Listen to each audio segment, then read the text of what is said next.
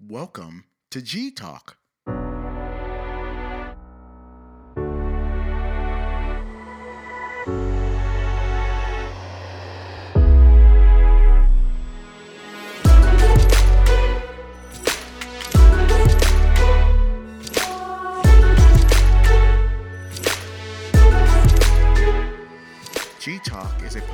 Dedicated to helping you discover your purpose by helping you build intimate relationships and a lifestyle of thankfulness.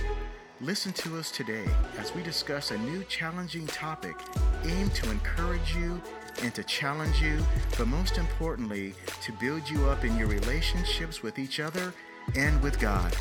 Stay tuned.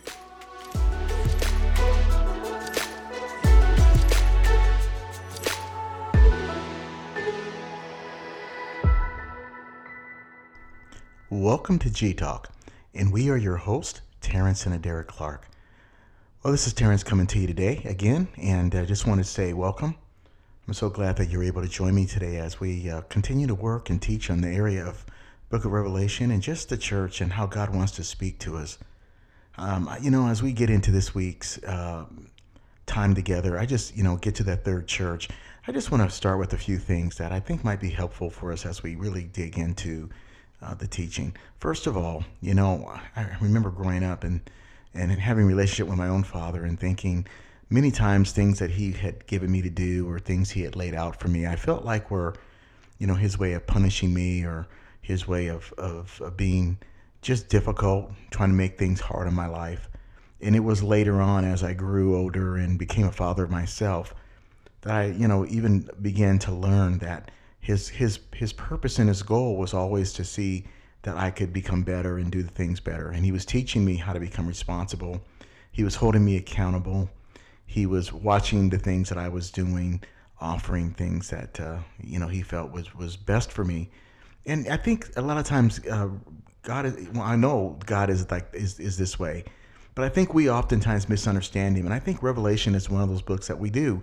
I think we easily look at the book and think, well, here's this really, you know, hard God who is really just want to lay out these laws and tell us about what he's about to do to us and hurt us and and all those things. And really that's not the message of the book.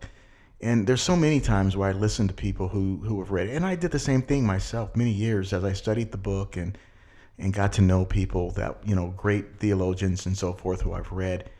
And sometimes we, we, we get stuck trying to figure out all the details of the book and miss the real heart of the book.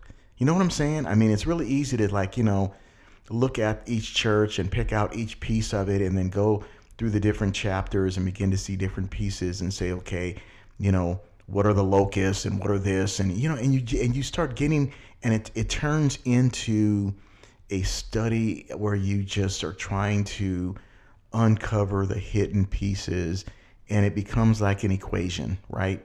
We, you know, we men can be mathematicians in that sense. I think we're we tend to be left brained, and so we are so sometimes rigid in, in finding the detail. But there's some things that we need to learn, and I think we can receive and understand that, you know, God is trying to communicate, and Jesus tells us it's a revelatory book. It's a book where He's re- revealing who He is. He wants us to understand Him. He wants us to know Him. He wants us to know what's coming. And if we can stop sometimes and, and look at things from that perspective, that He really is trying to teach us and show us His love and prepare us for what's coming. And this, I think, as we can shift our way of thinking to see that and see His love and see what He's trying to do, I think it would make a ton of difference in how we approach the book and how we approach our time with Him in studying it. And there wouldn't be so much fear and so much you know there's such a fear in around it and and the question of people reading it and, and so forth. And so let's just dig in today with that as a mindset. I think uh, it's important because this is a re- as we get into this week it's going to be a real challenge. I'm going to tell you it's going to take me a couple of weeks. I'm trying to get it done in two weeks um, because pergamos is a really uh, powerful study. And everything begins to shift. And we take a look you know we've seen the church that was persecuted last week, and then we looked at Ephesus before that, a church that was really struggling with its first love and some dish and some decisions that it had made. And we're to, we start getting into a very difficult and challenging uh, church and, and as we look at Pergamos. But the, we need to keep focused on the idea that the Lord is really teaching us and preparing us for what's coming. And there's some things that He wants us to really take a look at and make sure that we understand. So let's let's dig in. I'm going to start by reading it, and then I'll come back and, and we can kind of look at some things. So he says this, and to the angel or the messenger of the church in Pergamos, write this: These things says He who has the sharp two-edged sword. I know your works and where you dwell, where Satan's throne is and you hold fast to my name and did not deny my faith, even in the days in which Antipas was my faithful martyr, who was killed among you, where Satan dwells. But I have a few things against you, because you have there those who hold the doctrine of Balaam, who taught Balak to put a stumbling block before the children of Israel, to eat things sacrificed to idols, and to commit sexual immorality. Thus you also have those who hold the doctrine of the Nicolaitans, which thing I hate. Repent, or else I will come to you quickly and will fight against them with the sword of my mouth. He who has an ear, let him hear what the Spirit says to the churches. To him who overcomes, I will give some of the hidden manna to eat, and I will give him a white stone, and on the stone a new name written, which no one knows except him who receives it. That's uh, Revelation chapter 2, 12 through 17. And so now we, we dig in a little bit this week, and I want to do the best that I can because there's a lot of moving pieces a lot of information. And I want to focus on really what we've been talking about, which is the things that I feel like are important for us to see in the church that God is really wanting you and I to hear and receive from Him. And I know there's a lot of pieces that I can pull out, but I and I do need to give some background. So let's do that a little bit. Let's talk about Pergamos. You know, because why did Jesus choose Pergamos? Why would he, you know, again, he, he chose these seven churches for a reason. And as I've talked about the last few weeks, it's important that we understand that several things are happening. We have we have the time period in which John is writing. So he writes to seven churches. Pergamos is one of the seven churches at this time in his life, and these were issues that they were dealing with. He was dealing with particular issues. Everything I just read were things that was specifically being dealt with by that church at that time.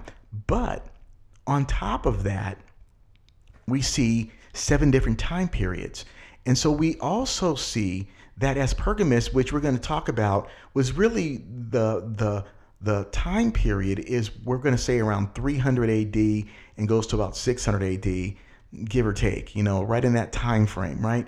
And so there were things that were really pertinent at that season of time that this uh, church really speaks to specifically that the church was going through at that season. But on top of that, the third thing is that he wants you and I to receive the very challenges that they were going through. They're very, these very, they can speak very specifically to what you and I are going through. Okay. And so we see three different things that we need to see what was happening then, what was happening in the time frame of the church, um, and then what was happening in 300 to 600, and then how does that speak to what's what you and I are dealing with today? So, with that in mind, let's talk a little bit about Pergamos because let's talk about let's talk, let's talk about what was happening then. Okay, so first of all, Pergamos, what you need to know is that it was a spiritual hub in that region. And the reason why we call it a spiritual hub in that region is because they had a lot of pieces that were going on, primarily they they had built a, numerous temples. Okay, and it was it's important that we understand that the reason why they built those temples, first of all, they were dedicated to worshiping the emperor. And so they had numerous, at least three, most possibly four, uh, different temples that were that were built specifically in mind for the purpose of worshiping the emperor. This is important to understand because this is a time in which it was a very successful, very affluent area. It was an area that was, you know, obviously these were beautiful temples, and those weren't the only temples that they had. But it's important to get and hopefully understand that what the church was in the middle of. Okay, they were in the middle of a place that highly valued Rome, that Rome looked to, and that they they worshipped. Right? They worshipped Rome. They worshipped the leaders in Rome. And therefore, it really puts some contradiction with the church. Now remember that the that the the the the message to this church is that they're compromising. Okay, this is what we call the compromising church. And it's important that you and I pick up this piece because that has a lot to do with us today and the mistakes and the challenges that we need to be careful about. The, the place of compromise. Okay, so remember that the word that we started with was Jesus says, um, uh, as he speaks to them in verse 12, um, he says that the, you know the two-edged sword, right? He starts with this. These things says he who has a sharp two-edged sword. Now, if you remember when John saw Jesus, where was a sharp two-edged sword coming from? His mouth. And so there was a big, you know, there's a big piece of this that has to do with the word of God and how we are dealing with it. We're going to find that this was a huge piece that happened in the church that, that John is writing to, but most importantly, between 300 and 600, this was a huge part of what began to change. And we were at a we're at a major shift in the early church during this during this season of time. And so it's important to recognize that at the basis of it was the worship of false people, right? Putting people in a position that they were not or should not have had. And so you have this community of people worshiping the, the emperor. But on top of that, you had two other temple types. Well, one was um, the temple that was dedicated to uh, Athena. Athena was a goddess, and she was considered the goddess of wisdom, the goddess of intellect. She was also considered the goddess of war. And it's very, very important for you to understand the goddess Athena because, well, let me come back to her for a second. And then there was another, there was an altar of Zeus. The altar of Zeus is what is considered to be, and where we believe that word, the seed of Satan, is where the is where Satan dwells. There's a lot of pieces here that speak specifically to the demonic and the things that were taking place there was what was called also the sanctuary of the Asclepians. The, the Asclepians. it's like, okay, these were, it's, it, it's, I mean, it's things that you and I could never even begin to get our mind around. But let's let's talk a little bit about it because it's what was happening then has a lot to do with what Jesus was saying. So let me go through each piece. So first of all, we have the goddess Athena. The goddess Athena okay? There was a temple to her, and she was a Roman god, but as it so turns out, she is also a Greek god. And it's interesting and important for you and I to get a hold of this because it's often you know I like to talk to people sometimes and they'll say, well, you know, we've we've matured beyond that. We don't we don't worship idols anymore, you know, da da da da da da. But wait a minute. So check this out. If you know, in your own time, do a study, do a quick, you know, go and Google the, the Great Seal of California. And what you will find on the Great Seal of California is there is a woman at the very middle of the seal. She's the highlight of the seal. She's clothed in Roman garb. And who do you think she is? Her name is Minerva. Minerva is the same person as, yes, you got it, Athena. They are the same person. So why would California have on their seal Minerva or Athena. If we no longer worship these gods and you know this like there's things that I wish we could as believers if we would begin to study some of the very things that we're doing we're going to find out that there is a we are not you know what's the scripture say that we wrestle not against flesh and blood, flesh and blood but against powers and principalities and rulers and high places? We are really dealing with spirits and these these spirits don't go away we are still wrestling with the very same things that the early church was wrestling with, and very, very similar. There are some very similar connections between what you will find in a lot of going on, what's going on in in the heart of California, in the heart of our nation, is very much connected to the heart of Rome and the heart of Greece.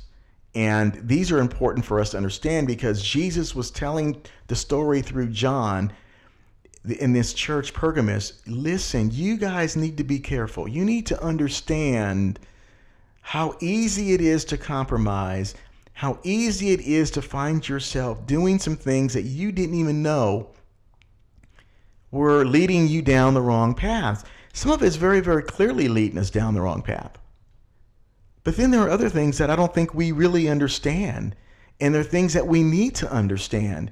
And with the reality that many of us don't even look at this book because we don't feel like it fits, we're missing some very important pieces that if we took some time to do some historical studies, we would be amazed at the connection between Rome and America. There's some serious connection. And so this this Minerva, uh, this uh, you know Athena, is she is connected to the to women power, women in power. She is connected. So let me give you just a quick rundown. She was considered the daughter of Zeus, but interestingly, she was never born. She well, when she was born, she was born as an adult. According to the way she was born, um, she came out of the head of Zeus and came out as a full woman, right? And and therefore, um, you know, this intellect, this knowledge, this power, she really became the picture of women in authority and women in power and so forth. Isn't that interesting that as we see this in California? But there's also connection with Zeus because Zeus, this this altar of Zeus is where there was it was kind of twofold, okay, with the altar of Zeus. Now remember, this was a literal altar that was in this, you know, in the city of Pergamos, okay, in Pergamon. It was literally there. And so you had this place that was used, and it had multiple uses. So let me tell you what the what the temple of Zeus looked like. It was a giant bull. Okay, it was hollow inside, but it was huge, right? Had the horns and so forth. And they used it twofold. Because it was hollow in the center, they could actually put people inside of it. And what they would do is they would, you know, light a fire, you know, light a, um, yeah, a fire, and they would literally cook people inside of this, like being in an oven. They would cook people and kill them this way, torture them. And the horns, you know, the, the, the, the steam, what do you call it? The, the the smoke of these individuals would literally come out of the horns and the nostrils and it was like a it was like a, a form of a, it was a ritual but they would you know and you can hear the moaning and groaning and so forth of the people being killed slaughtered in this thing and they used it as a method to you know of course bring great pain and bring you know death but also as a way to to to um, you know bring sac- to sacrifice to the gods, right? And on top of that, they had these horns. There was a place where they would put children.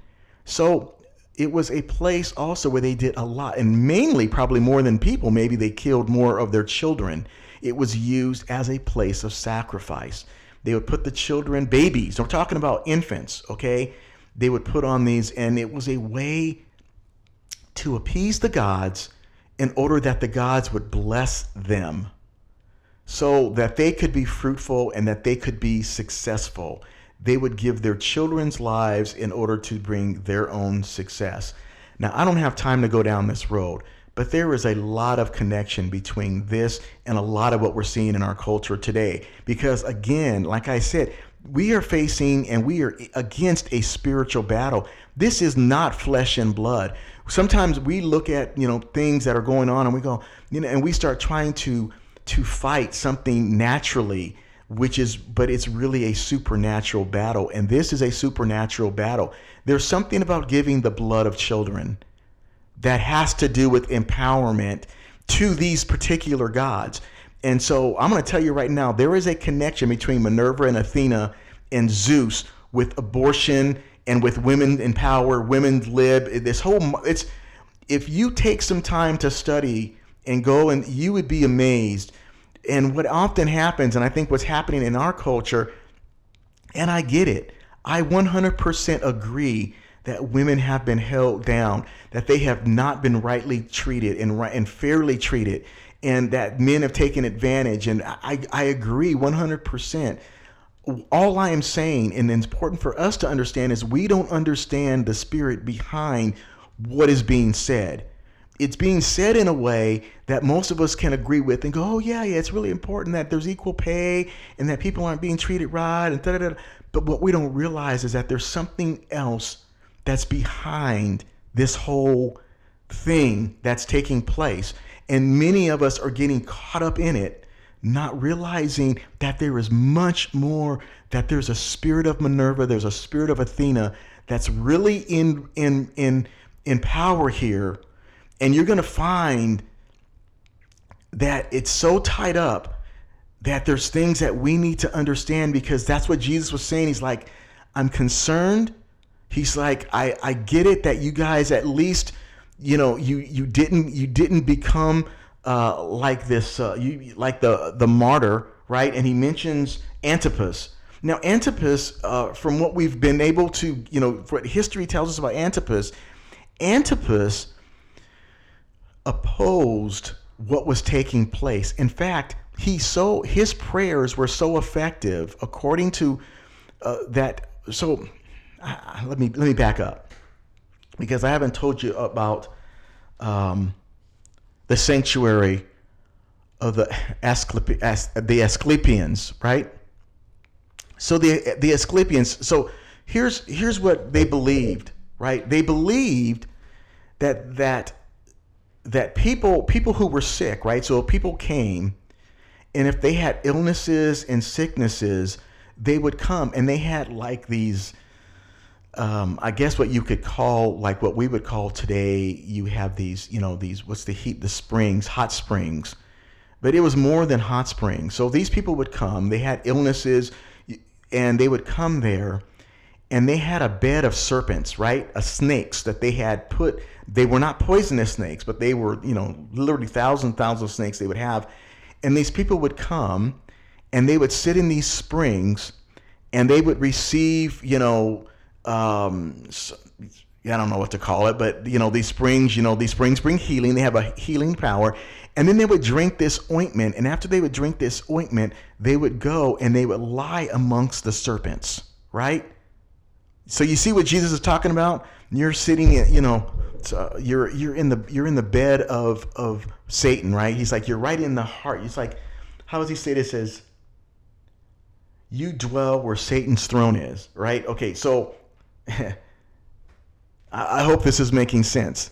So these people, they would come, and then when they would when they would they would go off, and you know they were like this this this thing that they drank would make them. I don't know what to call it. Like it would put them in a in a state where they were like just I, boy what's the word? Like when you go like an like when you go and have a you know anesthesiologist you know put you under. They weren't under but they were somewhat under. And so they would lay and sleep with these serpents. And so many of these serpents would would they would what they believe is they would receive an impartation from these serpents and so and i'm trying to keep this as short as possible this is deep folks i mean it's deep so they would receive this impartation from these serpents, but the whole idea was that through these these serpents they would become they would get healed. If you received an impartation, it took place in a dream. You would receive dreams from these serpents. So here's what happened: Antipas Antipas had a prayer life that was literally affecting the power of these um, these serpents. And so what happened was these serpents began to appear in the dreams of those who were there, right, getting getting their healing. And the and these serpents or these dreams, they were they the serpents were telling them that they were unable to to fully act out in their power because their power was being hindered by Antipas. Antipas's prayer life. And so as a result, Antipas was keeping them from truly functioning in their power and in their authority. So they ended up trying to, they took him, they took Antipas, Rome, um, they went to Rome, Rome gave them the authority. They took Antipas and threw him in to the bull and they and they killed him. They right they murdered him, you know, as a sacrifice in this bull. He was, you know, basically destroyed um, And that was the end of Antipas. And so this is all happening in this time period, and that's what Jesus is talking about at this point. So as I try to close out this first this first week about this, let me just highlight something I feel like um, maybe would, with all that's going on, it's just it, that there were a lot of moving pieces with how they were, uh, with what was going on in that church, you know, or I should say in that city in Pergamos. But it created an atmosphere that caused people because then we bring in the piece about the sexual immorality and holding on to the doctrine of the Nicolaitans and Balaam. There's there is a connection. And if you see our culture today, you can see the same connection. Okay? There is a connection that that Jesus is trying to get them to understand how important it is that they do not make this mistake, that they do not get stuck and realize he's like, okay, the things I have against you, right? He's like, you're holding to the doctrine of Balaam which there was you know which was a stumbling block. What was a stumbling block that he did?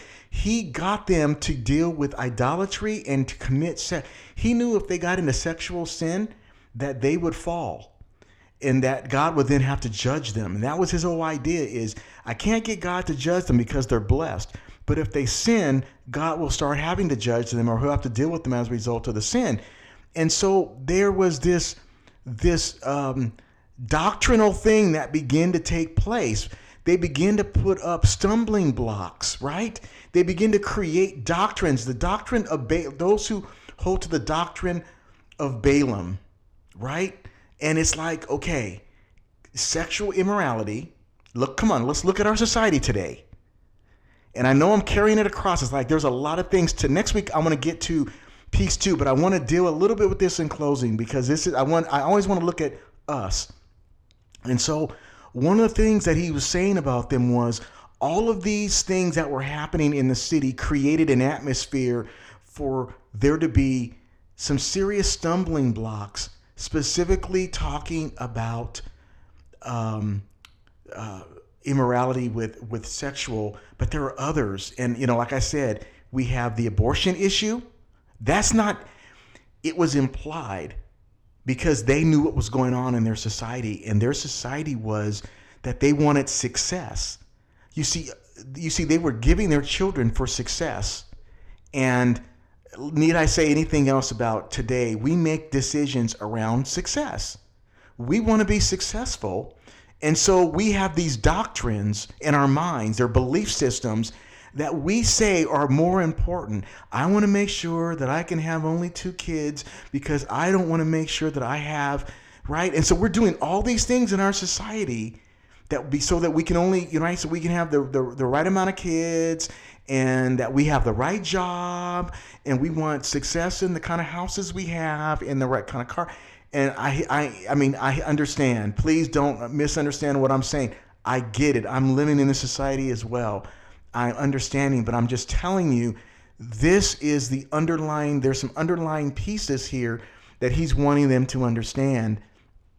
And then the doctrine of the Nicolaitans, which I will get back to uh, next week again, because remember we had the doctrine, we, we had the first beginnings of, of the Nicolaitans, and now we have it's a doctrine. In other words, it's no longer something that's just being, you know, little bits and pieces. It's now fully immersed into the mindset and the teaching in the church at this point and it becomes a major issue in the in 300 and we'll talk about that next week we'll dig into 300 we'll look at the issues that really begin to transpire in the early in the church at that time and how it really plays a role in us today but if i can say one thing here in closing it's this let him who has an ear hear what the spirit says to the churches him who overcomes i will give some of the hidden manna to eat and I will give him a white stone, and on a stone a new name written, which no one knows except him who receives it.